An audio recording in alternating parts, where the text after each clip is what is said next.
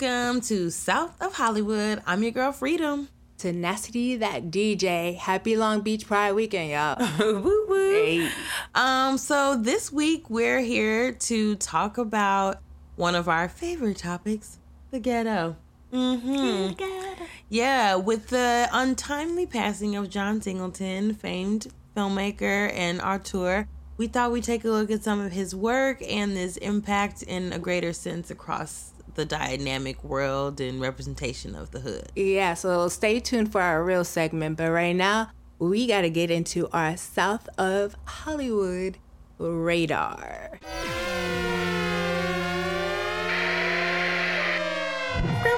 Mm-hmm.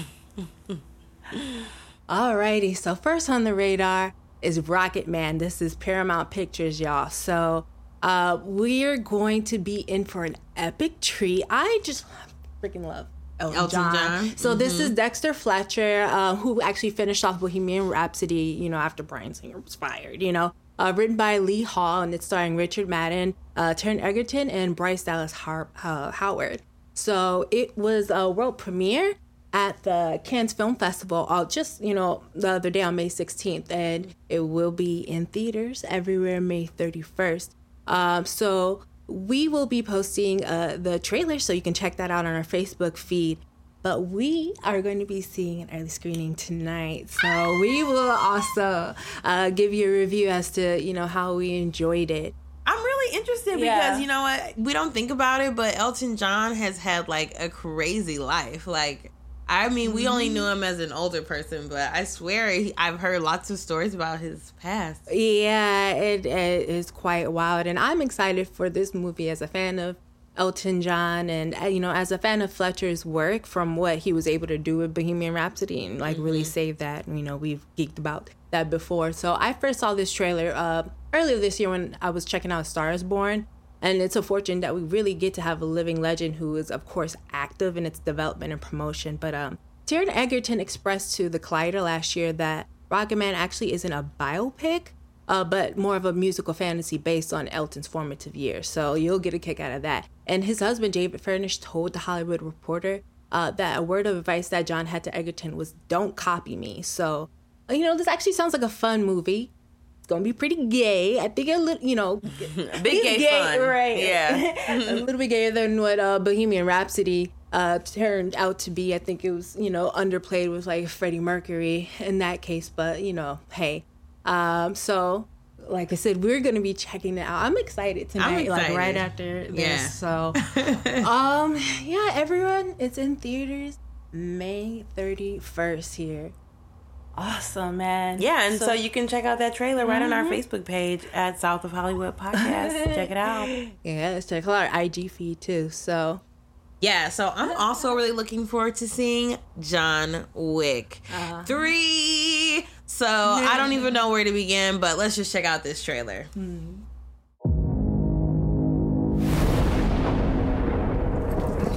You have no idea what's coming.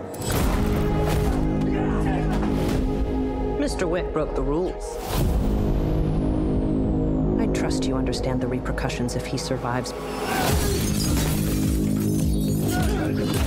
John Wick, excommunicado, is now in effect. You shouldn't be here. Nice suit. Good to see you too. I need your help. After this, we are less than even. There's no escape for you. So, yeah, it's the third installment. It's actually, I think I said it last time, it's actually the John Wick film that you thought the first one was going to be. But now it's actually coming to the time where it's like, yeah, I'm about to fuck everybody up.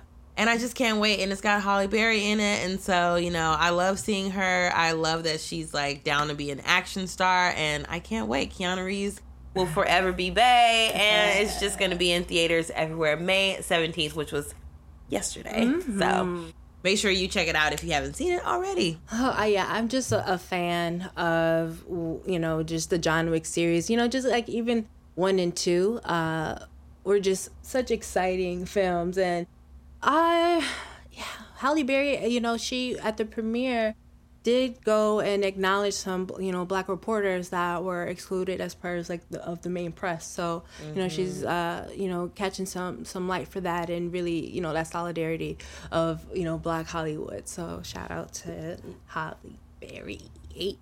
And one last trailer. So, um, my cousin is also a filmmaker. Yes, it runs in the family. And he has just premiered his first um, pilot for a series called Land of No Pity about South Central in 1983. So I thought I'd share you that trailer with you guys. Check it out. He's hoping that it gets picked up soon, and let us know what you think. firearm 90th and Budlong, 90th and Budlong. An unknown male subject pulled out a firearm and shot at a group of males standing on the corner. One male appears to be injured and is currently on the ground. FD's 10 forward en route. Male subject was last seen running on foot at unknown DOT. Subject will be a black male, 20 years, wearing all black, including a hoodie. Units to start. Our family rests on the principles of what the Nation of Islam teaches. That transcends all this shit, no matter what. Our bloodline is our foundation. Don't become the evil that we fight against. Because the angels are always watching and are always keeping account. So be righteous, even in war. They say blessings may come from ways I don't recall. I could have took my team down, instead I took the fall. You see the light precious, turn me into a diamond. I try to get the truth every time that I'm around. Cause you always preaching about the nation of Islam and how we need to be doing right in the eyes of Allah and family and all that, but we crippin'. I'm talking 9-0 crippin'. So my question is, why won't we just push as Muslims? Each one of you don't got a tramp under your belt, You not from 90s crib, cuz! What would you do when you're against the ropes? What would you do when you're back against the wall? Oh, what would you do?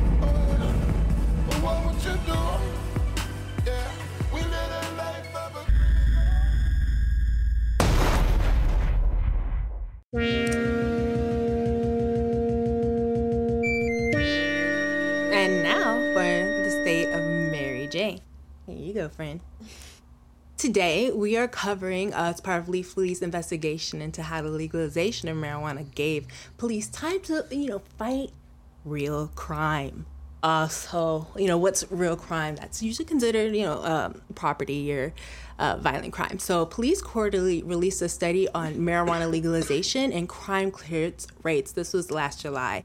An independent Washington State University research team utilized the FBI, uh, the FBI's Uniform Crime Reports data and found no negative effects of legalization on the number of crimes being cleared.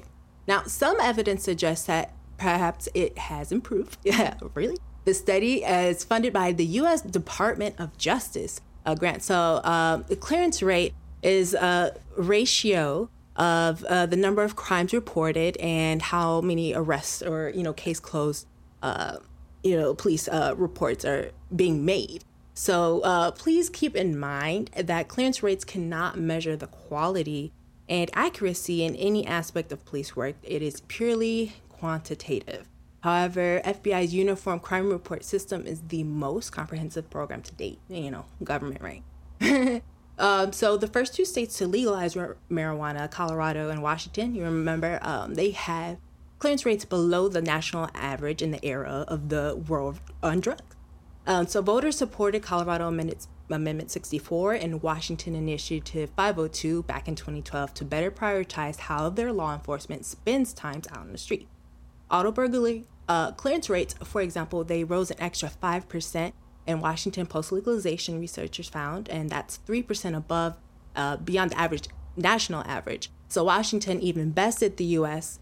Uh, in the you know, national average of clearance rates for violent crimes by the end of 2014.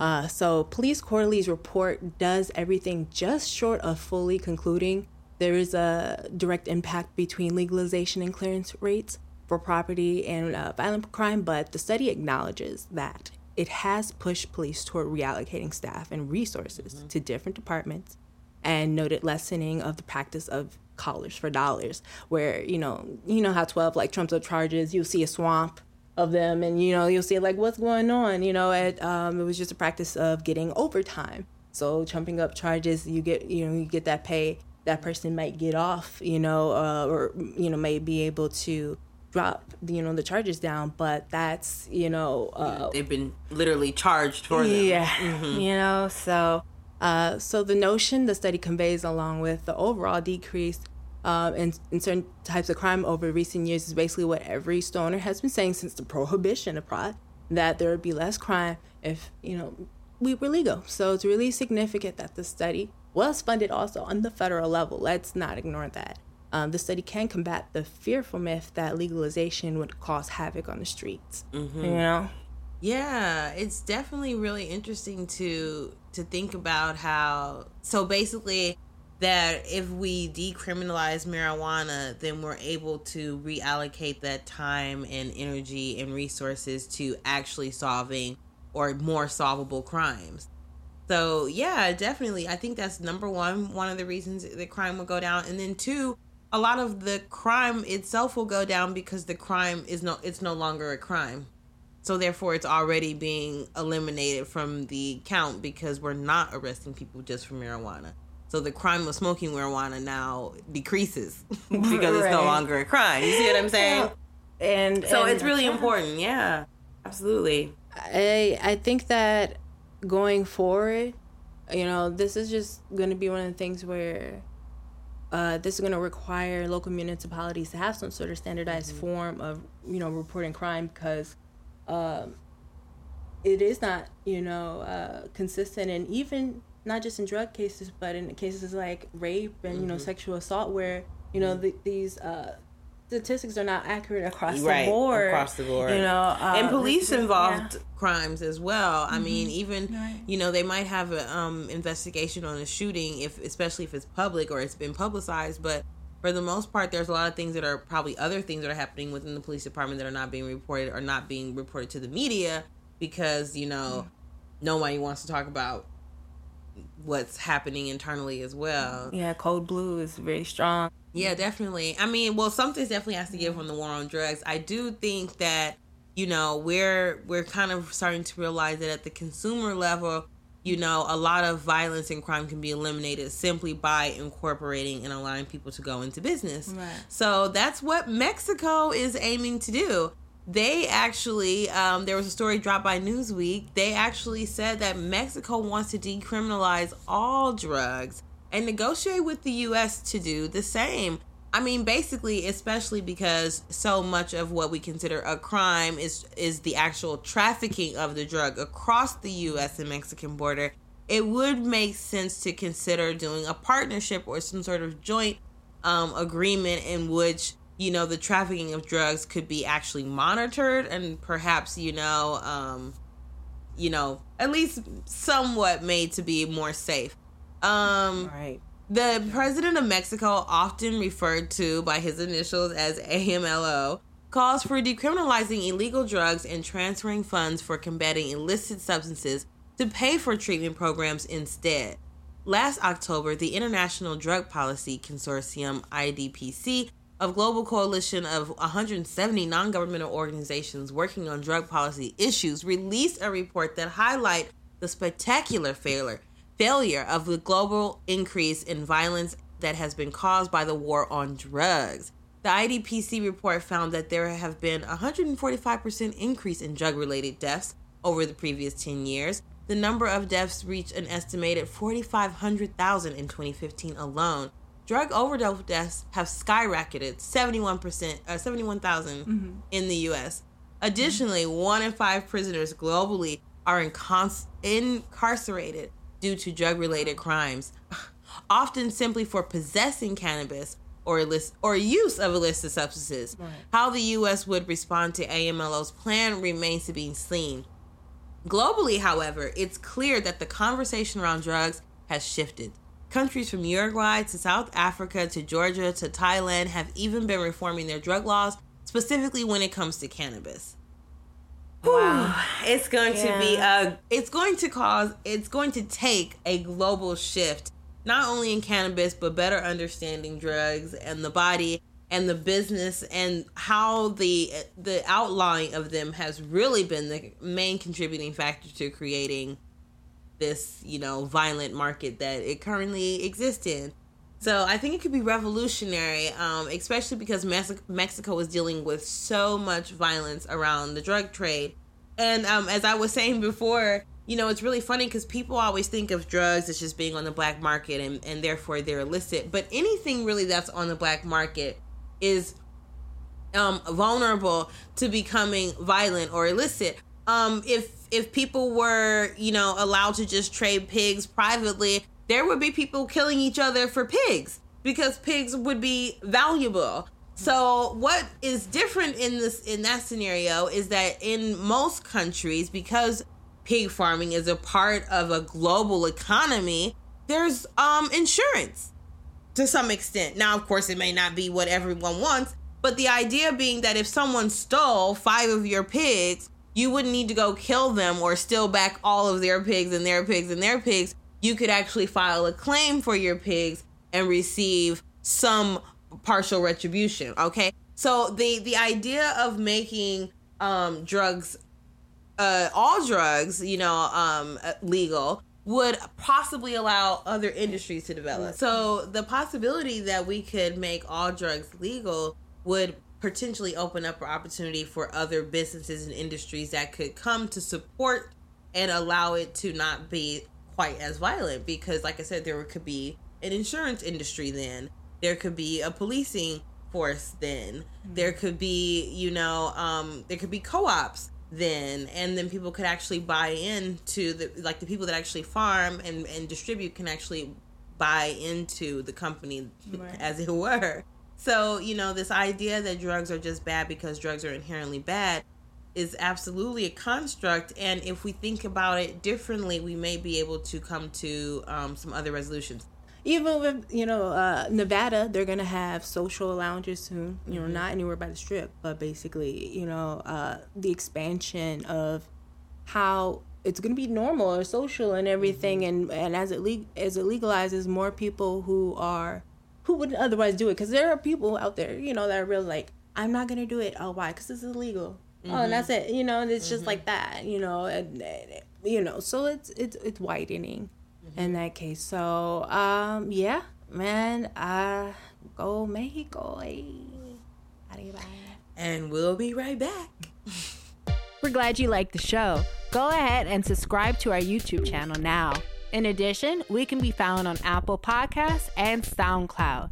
If that wasn't enough, you can check us out on Facebook on our South of Hollywood page, Twitter at SOH the podcast, as well as SOH Podcast Official on Instagram. Our website, southofhollywoodpodcast.com, is live and running. Go and check out exclusive content. If you like South of Hollywood then advertise with us and reach new audiences. Contact us at sales at South of Hollywood Podcast.com for more information about affordable rates.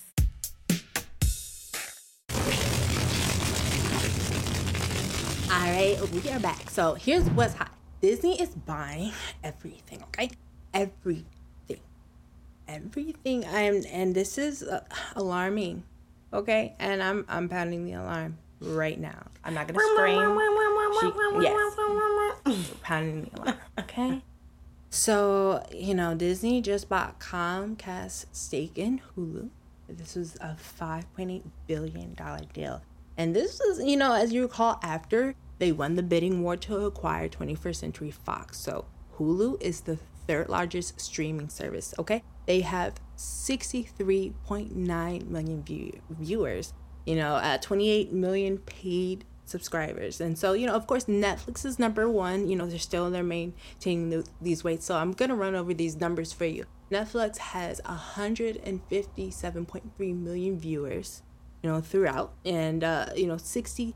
That would be global. right? Global, Global yeah, throughout, Mhm. yeah, throughout, and um, you know, sixty million of us paying, Mm-hmm. you know, throughout the world. So, uh, you know, they're leading in that. But with Disney, like really gobbling up everything, and uh, it's just gonna make that competition. And eventually, there it's gonna be a duke out. So you know, Amazon Prime, uh, they have 96 million viewers, you know, throughout, and so.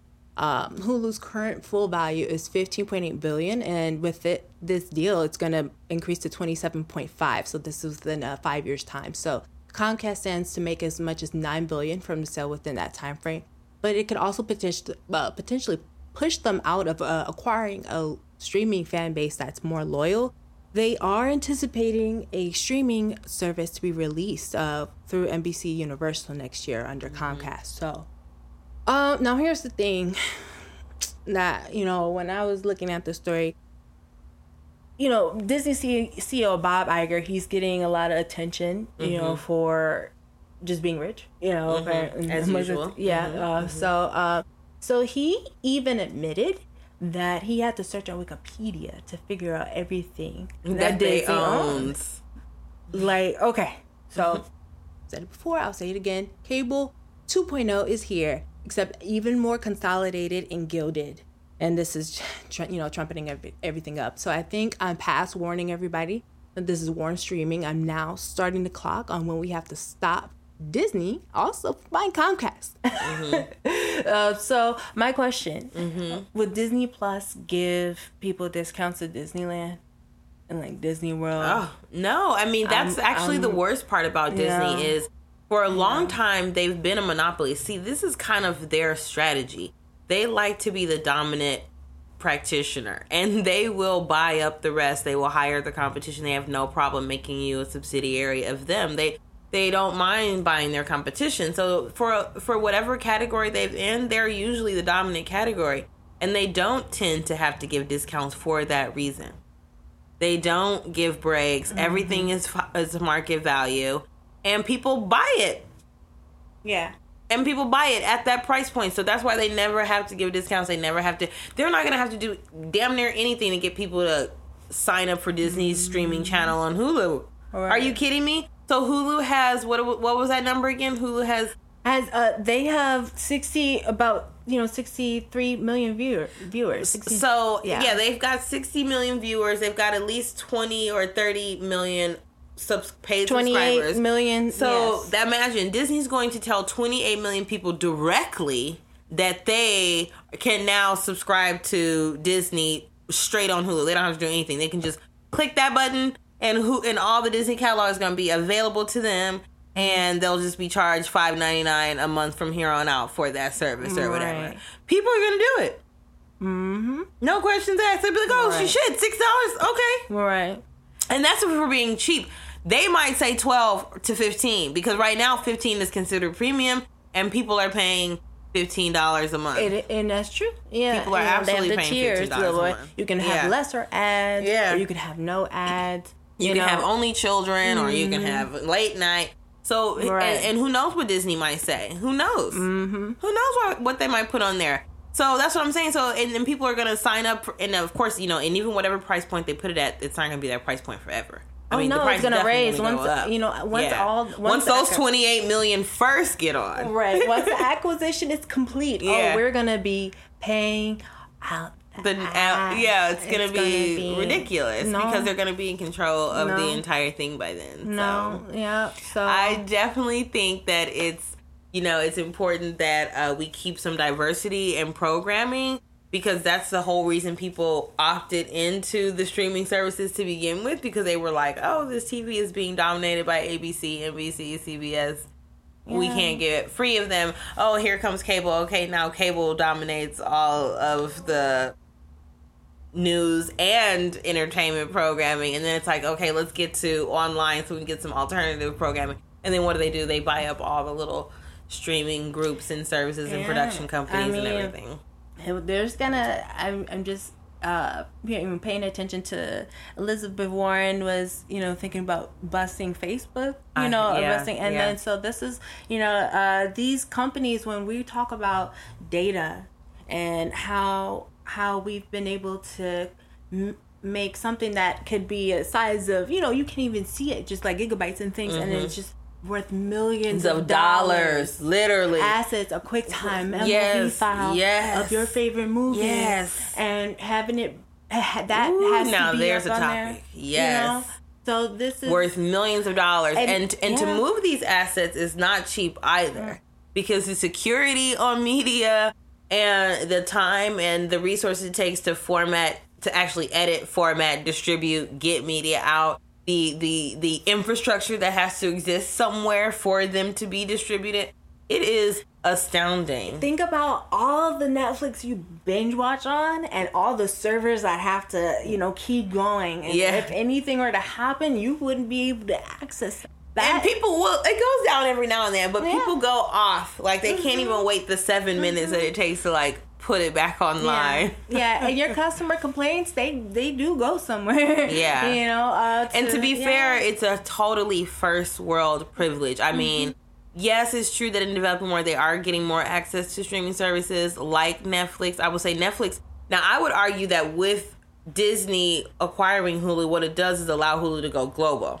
because I'm not sure that you can access Hulu internationally. Yeah. And so that may be a benefit for them is that Disney will be able to provide the infrastructure that allows Yeah. them to stream Uh, Well, they they do have globally. international. They do have international channels. However, the Disney's catalog, like, just Bob Bob Iger has to go on Wikipedia. And, well, I mean, you can a- watch international things on Hulu, but I'm Right. saying Hulu doesn't work. No, no, they have access. No, oh, well, probably not. Yeah. But they may have more countries, but they do have international yeah, access. some access. Um, okay. Well, that's what I was saying when I was yeah. growing up. Besides Nickelodeon Mhm. and the Disney Channel, which Cartoon had, and then they got like yeah. Cartoon Network. Most of television programming was like children during the day and then adults during the night. Mm-hmm. And now we are free from that. Like you can literally just play at any time of the day. Direct to consumer is yeah. So So I don't blame Disney, but I do think that we need more diversity than that. And so, Uh, yeah. actually, what I hope happens is that more people try to get into the streaming game, and more people do try to build platforms because I think that's I think that's Netflix's actual weakness is their actual platform. Now they have the strongest platform over all the other streaming services, which is why, like I said, who D- Disney was like, "Look, there's no point in us trying to build this. Like we're we've got a lot of money. Let's just buy something." but but yeah it's actually really hard it looks it looks easy but i imagine there's a lot of coding there's a lot of work that Oh, goes yeah. into making sure that there's endless space and then that these things stream seamlessly Yeah, right on cue, right On after cue. you see see it on TV. Yeah. you need it the next day on demand. You know, iTunes, anything. So you know, uh, okay, yeah, I, I have my feelings reserved. I'd still always love Lion King. though. so Yeah, we'll see yeah. what happens with that one right, Disney. So my hot topic most recently is the Met Gala. It was an astounding event. So I don't know if you guys know about the Met Gala. I mean, traditionally it was just a an artistic, you know, event party. I don't know, auction sort of thing, fundraiser. I don't know what they really consider it a gala. I mean, they call it a gala, but that's what a gala is. It's usually like a fundraiser and like auction and things like that. So anyway, um, but over the years, it's really turned into like a fanfare um, for the New York and artistic elite, and um, it's definitely something that I look forward to every every year because the, now they're really getting into wearing costume and really exploring like themes and decoration and like ornament, and I just really love it. So this year's theme was camp.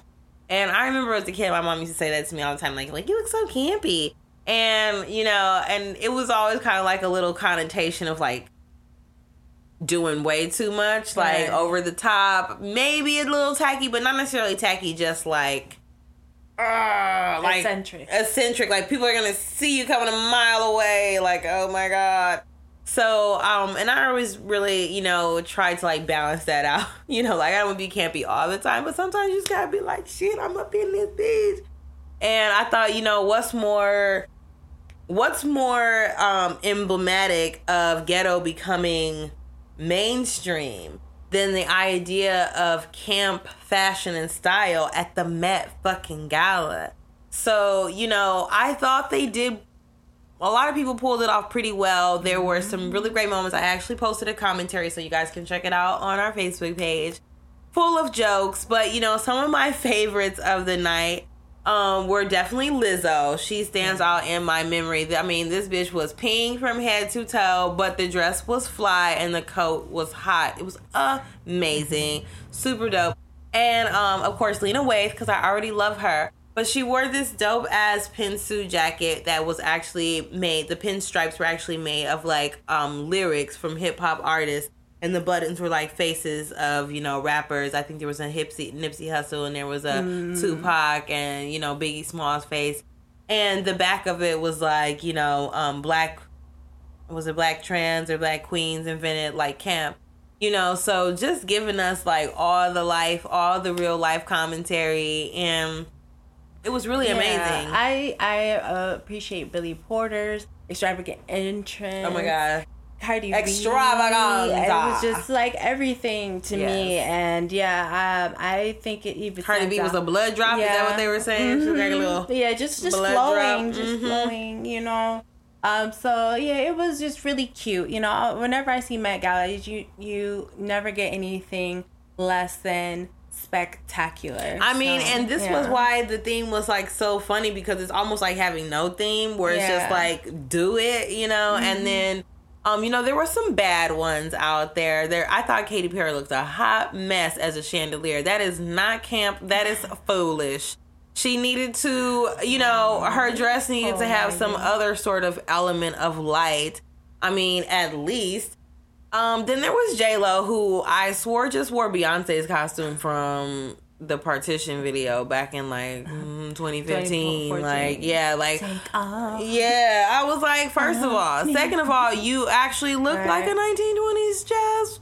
Oh, like I think you just maybe should have tried again. Like that's really boring. I'm like so bored. Yeah, it was just So everyone's interesting. My tank, You know. I I like little. I guess my little camp. You know, this weekend, Long Beach. Mhm. Right. Well, yeah. Hey, by the way, I'm okay. This is obviously, you know, I had a bird scooter accident, y'all. You know, be careful out there, LA or DC. Anyone that got them bird scooters and everything, get them portable helmets and all that stuff. Yeah, get a helmet. Yeah. That's why you need a helmet. Oh yeah, yeah. You had a helmet on. Uh, no, no, no. See. Who? Um, and be, real. Who? Who? Who, Who wears a helmet? I don't know, but I have but I will get here it somewhere. I'm, I'm gonna get a helmet. No, fine, because you know things happen, but I'm okay. But I happy I still get to wear my donut in my our future. You know, in I'm saying? This actually gets me free donuts at Krispy. Kreme. Ooh, I need a donut. Like you know, they're really generous, but I've got I, I need I a double up on free Krispy Kreme donuts when I wear this hat on Right. Crenshaw.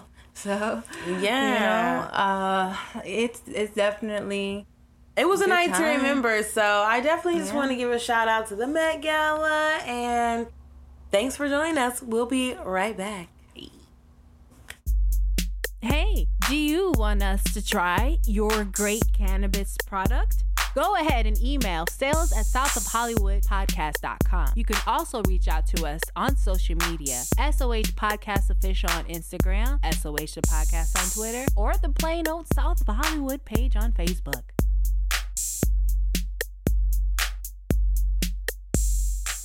And now for a special segment with filmmaker Jamal Shakir.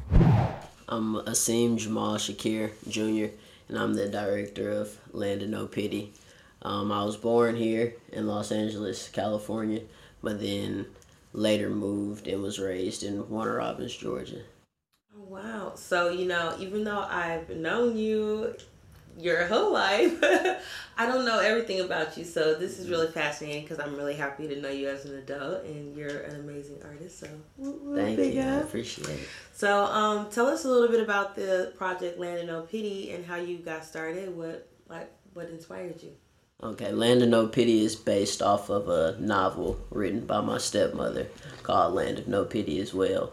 Um, so it's based in the 1980s, stemming to present, based on government corruption, drug influx, gang culture, and impoverished communities here in South Central LA. So after reading the book, um, I was already into like shooting music videos and photography and stuff. That's kind of how I got into the actual media production side of things. Um, so after doing a few big budgeted music videos, I kind of felt that I was ready to take on a project of this magnitude. So I spoke with Tony, I spoke with my dad, and the rest of my family and stuff about actually bringing the book to life. And it was something that they had already envisioned, but was just waiting on the right time. So it was kind of like perfect timing. Uh, so we just finally wrapped up shooting the pilot, a 20 minute pilot for the first episode. So Wow. So, you know, like I said, knowing a little bit about your background, um, what I mean, what do you think why do you think something like this is important? Why do you think we need a film um, you know, about South Central or a series about South Central um, right now? Like what do you think makes it timely or important right now?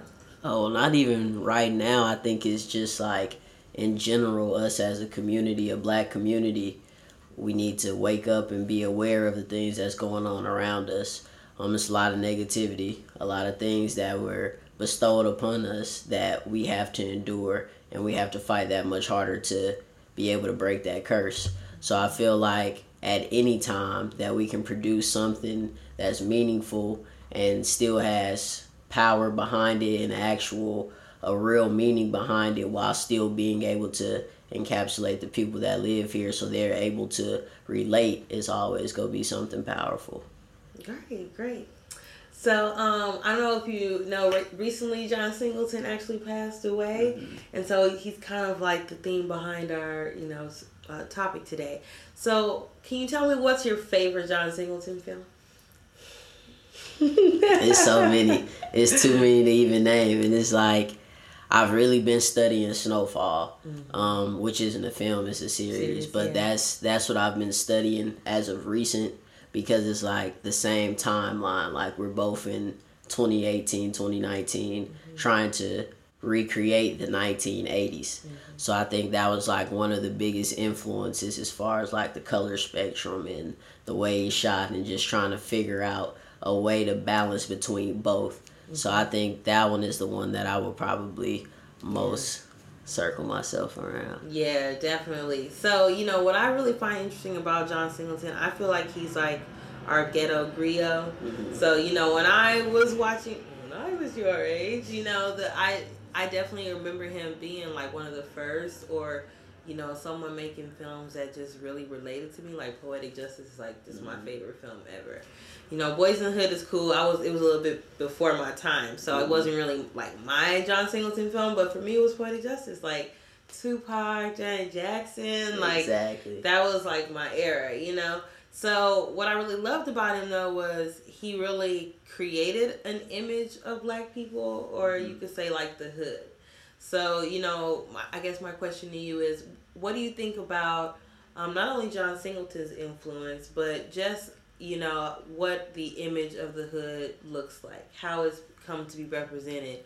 Um, you know, why do we, you know, why are we drawn to this image of the hood? You know, I think it's really like it's before now. It all started from the time of slavery. It's like mm-hmm. you know, it was something that that was already set forth. It was a plan, mm-hmm. and this is just the outcome of it. Mm-hmm. So I think that just portraying the hood isn't something that should be like glorified, but it's a reality. It's a true reality that many people live in today and have lived in and will continue to live in. Mm-hmm. So I just feel like the ghettos and the hood and stuff like that is something that has to be spoken out upon. Mm-hmm. Like just because if not, then we just go continue the cycle that we're in. Mm-hmm. mm-hmm. Yeah, it's really interesting. I mean, like, do you feel like you saw a lot of real depictions of the hood when you were growing up, or was it like, man, I gotta, I gotta show people what it's really like? You know, I, I don't know. What did you think when you were growing up, seeing stuff like, um, you know, like Boys in the Hood, or mm-hmm. you know? It was kind of baby just, boy, even you know. I think it was more so from like our perspective, our point of view. It wasn't just the hood. Like mm-hmm. we knew we were placed in this this environment, but it was more so this is what we live. It's like a reality as opposed to like on the outside looking in, it's like, okay, that's the hood. Mm-hmm. But it's like for the people that are encapsulated in this community, it's like, this is our life. Mm-hmm. This is like really us. This is us being portrayed on the big screen. Mm-hmm. So as opposed to it just being like okay, how does it feel seeing the hood on TV? It's kind of like that picture doesn't even resonate in your mind because it's just like, nah, that's our life, you know? Like, Mm-hmm. we don't know anything else, so this is our life. We don't Mm-hmm. know anything outside of the hood, so it's like, how can we relate to anything else? I know what you mean. Yeah, I definitely feel like that too. I definitely think it's like sometimes, well, like I said, with John Singleton especially, I feel like it was kind of a window into uh, the hood, like Mhm. into like real life. Like you said, what like it's not the hood to us; it's just our neighborhood. So like just um, seeing like girls that had long nails and had super long braids and that were like dudes who was like hustling but also working. I was like, oh, I feel like that. You know, I related to that. And um, you know, I feel like we need more positive reinforcement too, where we see like both sides of the so-called hood or whatever. Um, so with your story, how do you hope it develops or your project? You know, what are you looking forward to showing in your work? Uh, that's that's like one of our biggest things. Like that's our whole like basis and mission statement is to create awareness for the black community and the people that come from these places. Um, just because like like I say, Land of No Pity. If you look at the the cover of it, or you hear the name of it, or you see just like a storyline or hear a slug line, then it's like, oh, this another hood movie. But it's a silver lining in it, which is like the meaning that we all are here to do something better. We're here to break out of this box. It's okay to be outside the box and succeed. You know what I'm saying? Like to defy all odds and jump the moon is like something we need to embrace, mm-hmm. which is like a lack in this community right now. It's like when somebody steps outside that box to elevate themselves, mm-hmm. it's kind of like they get turned back on. It's kind of like okay, now everybody think you switching up. Everybody think you trading because you're trying to elevate your mind. You're trying to mm-hmm. elevate your yourself spiritually and physically. But it's like at the end of the day, we not meant to be in this box. Us as black people, we're a powerful race. So mm-hmm. it's like to be inside of this inside of this box is not where we're supposed to be. Mm-hmm. But it's like just encapsulating people and allowing people to to actually resonate with the film to be able to be like, okay, that is me on the film. Mm-hmm. That is the life that I live. And be able to just create the awareness to be like, I can get outside this box and I can elevate myself. Yeah, definitely. I think that's dope. I'm looking forward to it. Yeah, I like that that element of like, you know, consciousness you got in there too. I, I like that. Where'd that come from? just it's all like I said, it's based off the book. Mm-hmm. So we kind of took different excerpts from the books, mm-hmm. and it was based on true events and stuff. So a lot of the stuff like really happened, mm-hmm. um, with of course fictional characters and stuff like that. But it was more so true. It's raw. It's uncut, and it's just like I feel like that's something that has to be in there in order for us to make a change and in order to change mindsets we have to let it be known we have to make people aware of what the silver lining is That's awesome. So where would you like to see your series? Because you know, there's a lot of a lot of demand out here in the big wide world. You know, I personally love Netflix. You know, um, and if it's not this series, even your next series, what's your what's your dream? What's your dream goal? What you trying to do? my dream goal is to get it to any platform that's gonna reach the most people that can be affected. Like as far as just one specific platform like yeah one may be cool one may be more popular than the other but it's like if i go take it to hbo i know that i might not reach as many black people as i could if i take it to netflix. Mm-hmm. So whoever gives me that platform to be able to reach as many people that I want to reach, mm-hmm. that's where that's where my dream is gonna be. Dope, dope. That's up. And, and how can people get in touch with you? Just so I have that, you know. Um, you can follow us on Instagram and Twitter and Facebook at Land of No Pity. Um, and then we also you can catch us on the website where we have the merchandise, the book, and all that as well at landofnopity.com. Awesome. Look, professional, just ready, ready. Any other last thoughts you want to leave with people or anything you want to say about film and, you know, just your your project and what you're putting up to, you know? Um, I just want to let it be known that at the end of the day, we all got to band together. It's a bigger cause than just us. It's generations to come after us, um, and after that generation as well that we got to set a legacy and a foundation for. So if we start now, then it's like our grandkids and their grandkids are gonna be able to benefit. So it's like we can't continue to wait. We got to put our foot down and press the gas and keep going. Yeah, that's what's up. I love it. Thanks, cuz. Thanks for coming Appreciate it. Yes.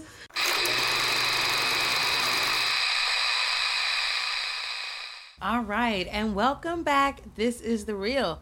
Today we are going to talk about John Singleton and his invaluable lens, which showcased South Central to the world. Mm.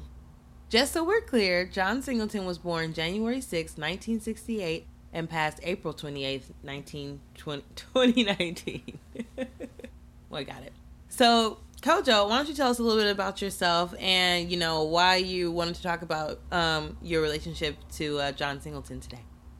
Well, uh, my name is Kojo Sankofa, but also my government name is Kojo Jan Apentin. I'm a filmmaker and journalist, originally from Ghana, West Africa.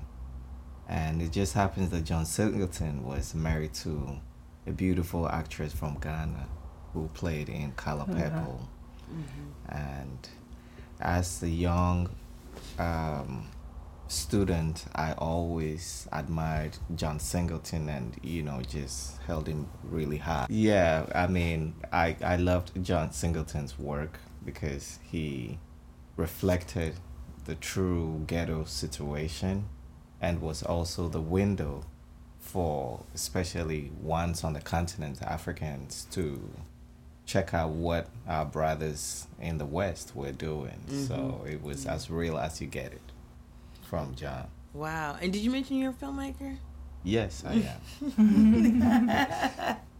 yeah, so thank you so much for coming. So, yeah, it's Absolutely, thanks. So, um, so I wanted to start off with, you know, why do you think John Singleton is important, and you know, what is the impact you think he's probably had on your life and you know the lives of others? Uh, first of all, I would like to commend you and Tyler for great work. It's really important that y'all doing this. And I mean, the future is gonna see what you're doing and started. It's gonna really go really far. So I'm very proud of y'all. Oh, thank And you. John Singleton is very important for black cinema because he was a film scholar and he took it back to his neighborhood. He reflected the way people thought. He was a real good storyteller, and I equate him to ones like Ousmane Sembene, who we revere so much on the African continent, just keeping it as raw as it was. Mhm. Yeah, you know, I, I'm an ethnographic filmmaker, and and so I'm really inspired, or I was really, um, I always wanted to show people that that could be a part of fiction as well, and that it was important to have that sort of back and forth with real life, you mm-hmm. know, experiences, and I think he really illustrated what it looked like to actually be from the quote unquote ghetto or the hood. And even though Boys in the Hood maybe wasn't the first film about life in the in black communities, it definitely was, you know, the first to be cinematic and artistic and still raw and realistic. So, yeah. Yeah, it you know, Singleton was very important to me because his tourism was definitely in realism. He basically helped coin the term ur- urban in the '90s. Um, so life in the hood, how to make the best of it. You know, um, his female characters or women characters throughout are very strong, uh, very complex connections between like uh, black women and black men. You know how to survive in the hood, what what it means to have relationships and go through things, uh, kind of earlier than what our you know white counterparts would, as far as you know what our uh, life, what's expected of us in life. Um, so sometimes you know sisters and you know little brothers or parent, you know little kids have to man up and you know be a man. So my favorite movie was um, Baby Boy, you know to that effect, because he started those um, tropes and you know how to how to hustle in the hood, things that people wouldn't have like on a resume, get a job, you know, uh, and try to make it. You know, it's like you got to be really creative. So um, I also remember uh, remember the time uh, with Michael Jackson's anthology for him to be able to direct Eddie Murphy, and Iman you know, uh, Laurence Fishburne was all that, you know, let alone just Mac- Michael Jackson, that whole short film, and that other aspect of like uh, early black fantasy or, you know, historical complex. Afrofuturism, even. Right, You right. know, I used to show that in my Afrofuturism class to the kids because, first of all, they were born in the 90s, so a lot of them never saw it. But just the idea, you know, of incorporating culture and identity and history into, you know, pop culture and things that were mass appealing, um, and but also respectful, dignified way. So I feel like, like I said, Boys in the Hood goes down as just like a really interesting story, but it's a it's a it's a Greek tragedy, you know, told from the perspective of the hood. And so I always really thought that was beautiful. I personally love um, poetic justice, you know, and it was before I even really knew who Tupac was, but I knew who Janet Jackson was. But I just thought it was like I was saying, you know, just a romantic comedy. It's like, but if if if rom com were done the way black people experience it, like we were talking about uh, cinema noir a few Yeah. weeks ago, it would be this tragedy. It would be a tragedy, and I just thought that's kind of what ends up happening. You know, it's got this twist to it, and it's and it's but at the same time, like I said, it's like a, a great first day. It's like you know, people who fall meet, you know, and then fall in love. You know, even though they're totally different or whatever, they think they're different.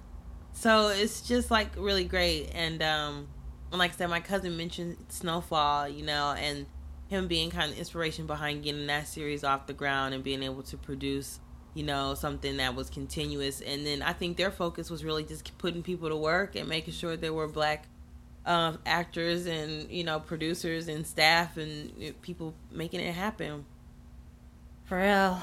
Um, and I mean, he had variety. You know, even with taking on Too Fast, Too Furious. Who you know who knew Ludacris? you know, could be the actor, and he mm. really just kicked off so many people's careers, and and really made it possible for now we have so many black owned production companies you know ice cube you know definitely openly attributes his, His CubeVision yeah. you know so to true. john singleton And I think even Yeah. like Queen Latifah was just like, you know, that's been such a huge inspiration. I mean, well, everyone for so many Mhm. people, but like she's in the media mogul now because of like being able to tell those type of stories, basically. You know. Yeah, it took for somebody like John to give a lot of black people a shot. Mhm. And then he's established for himself in Hollywood his own mark.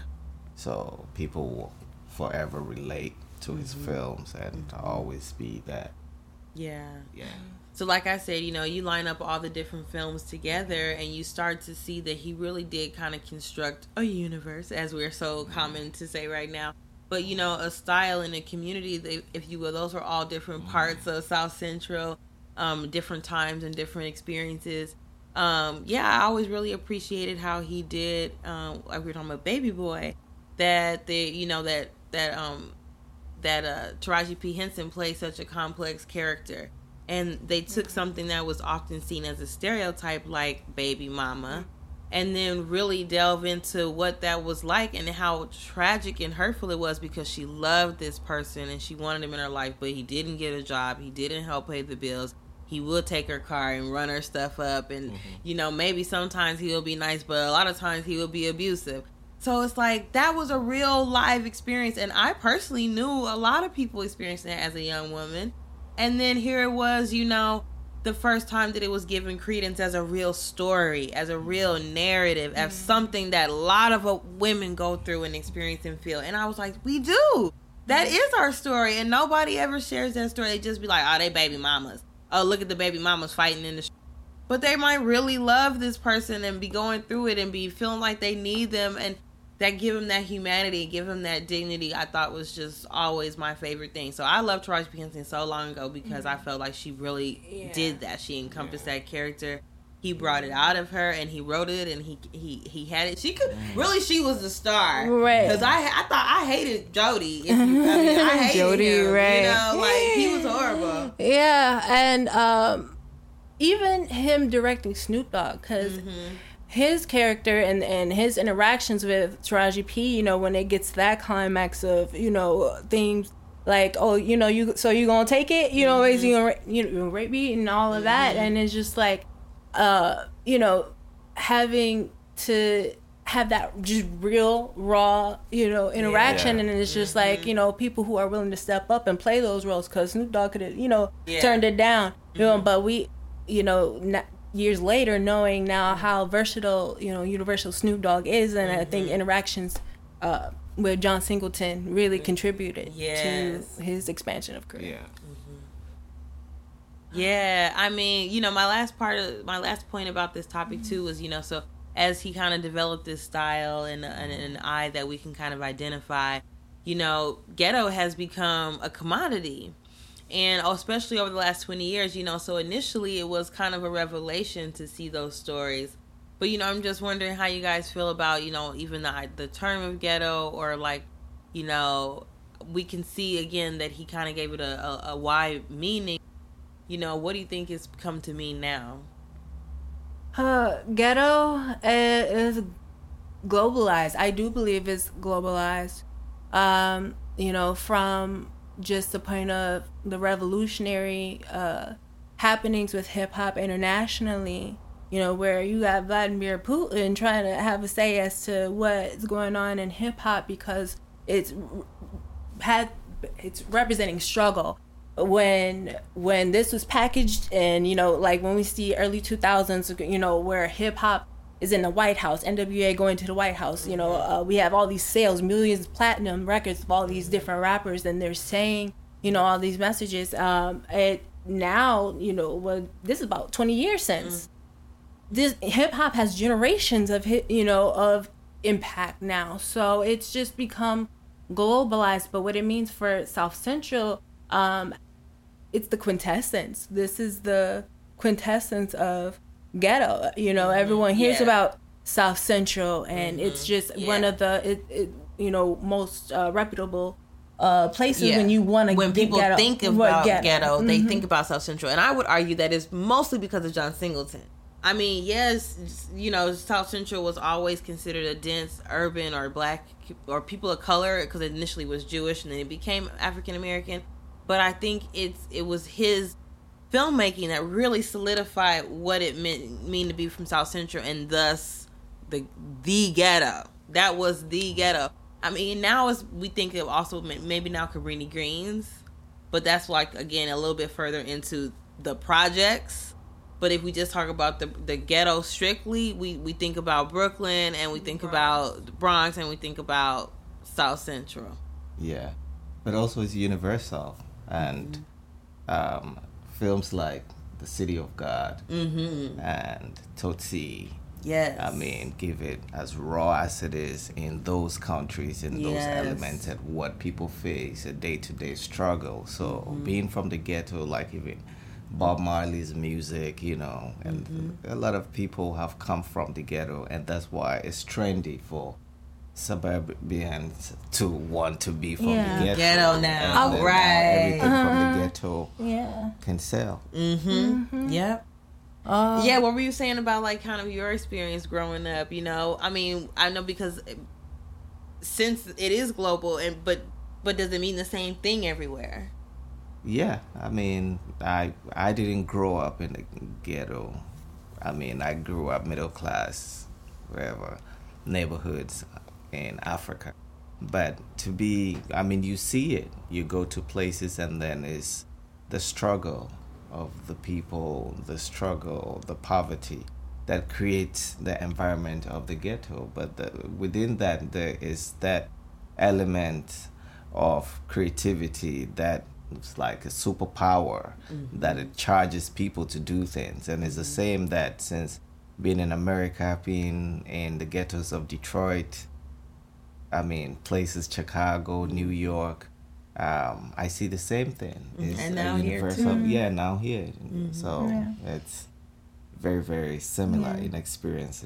Yeah. You know, I yeah, I lived in hood to hood across America, like shout out Locust Street, Milwaukee, you know, shout out Edgewater, Chicago, Rogers Park, you know, jungle. No, the Rogers Park is nice, but yes. Yeah. Oh no, not the jungle. Not, yeah, not there have some. There are some bad parts. Yeah, no, but um, but uh, yeah, just having to be aware of my surroundings every day. I, it it just it's just uh the things that I do find similar uh amongst living all of, of the hood is that uh, there is an ability to kind of just sense. You know, there's the hood communication, like the un the unknowns. Like I know, for example, you know, I'm gonna quit so- smoking The cigarettes. unsaid. Yeah, like I'm the gonna go- known but the unsaid. Right, the known yeah. but the un. Like I know where I'm a um where I'm gonna get my you know cigarettes if I want a single cigarettes. You know, you can't sell out the packs. You know, um or legally or whatever, but you you know where to where to get it. Mm-hmm. You know, uh, little things like that. Uh,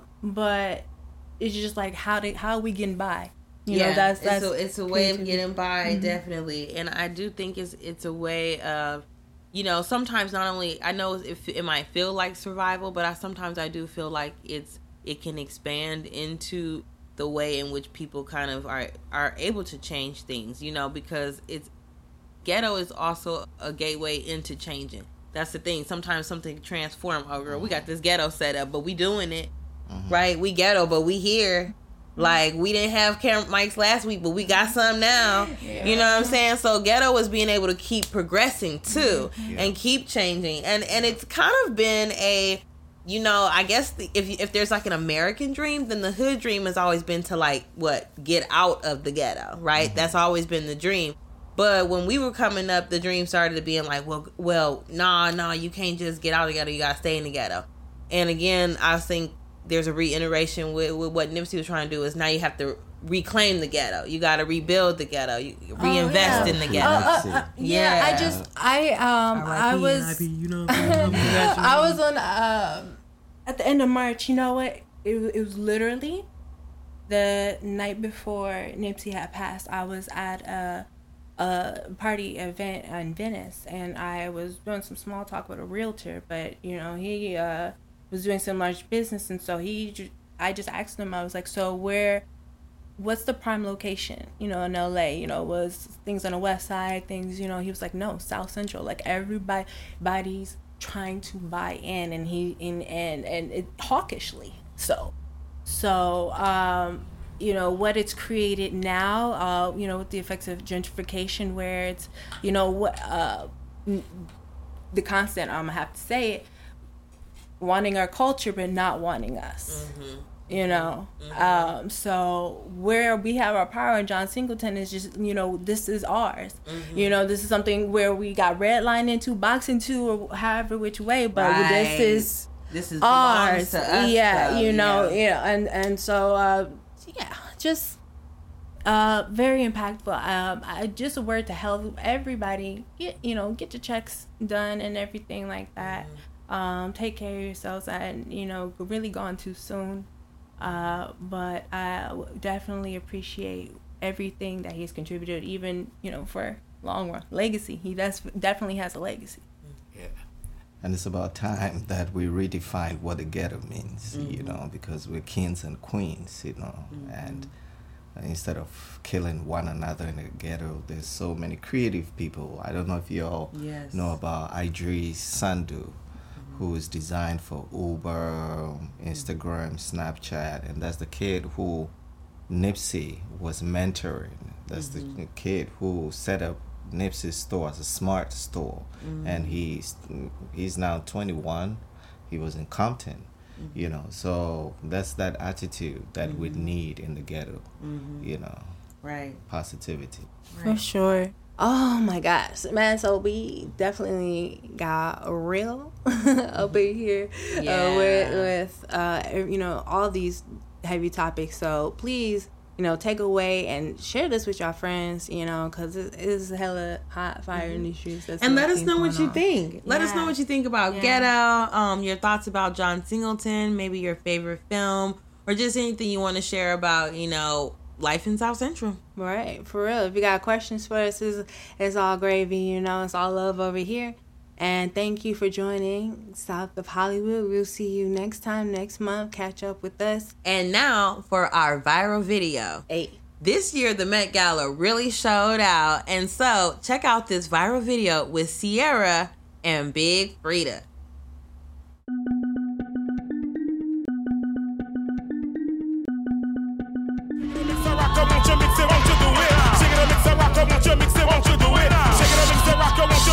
you do it. Shake it up, mix it, up, shake it up, mix it.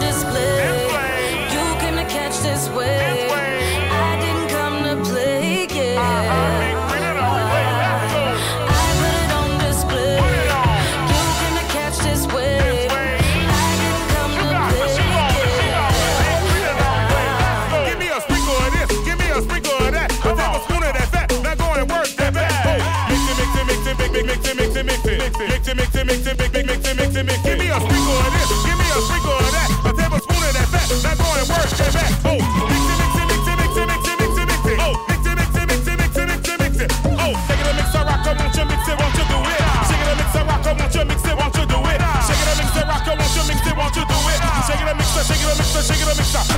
Ah.